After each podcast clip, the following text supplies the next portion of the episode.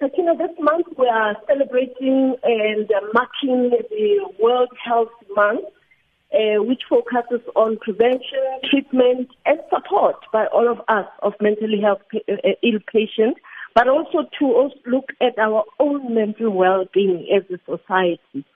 Uh, I uh, acknowledged, uh, I've just heard you referring to the issue of mental health patients in our specialized hospitals.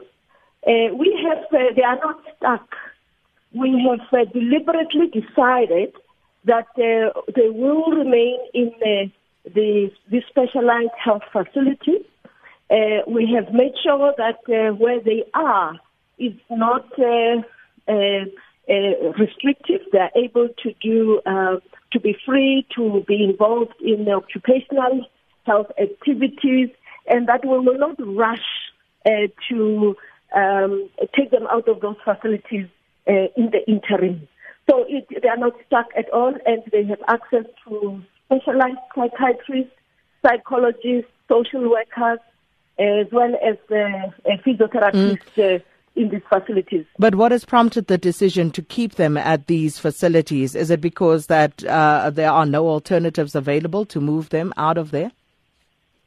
Uh, Sakina, what is clear is, well, these are the patients that were in the closed uh, previous Life Esidimeni uh, facilities, and um, uh, they were removed uh, from uh, uh, NGOs that were unsafe.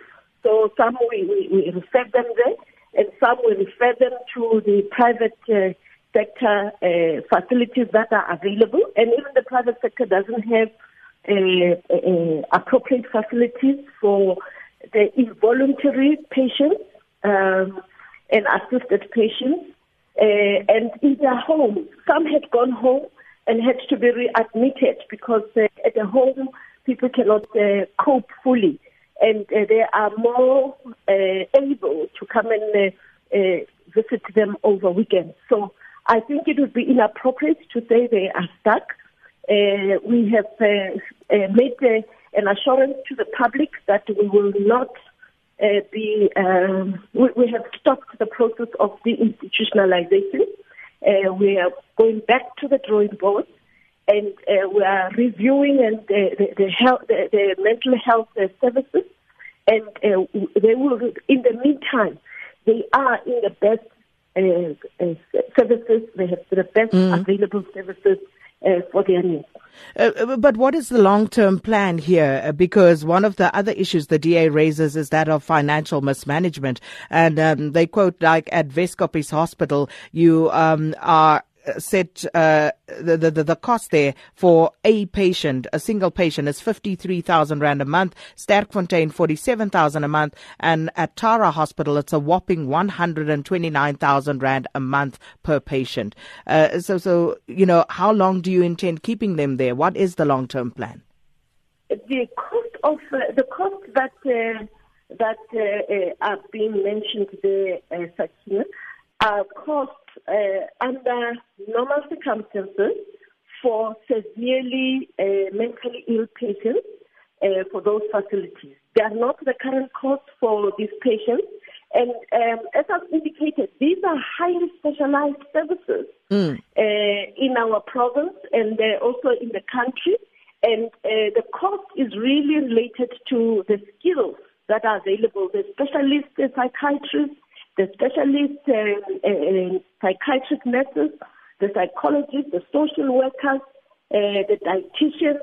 So it is a, it may, the cost is mainly around uh, the type of uh, uh, professionals, health professionals that are available for patients who are in these facilities.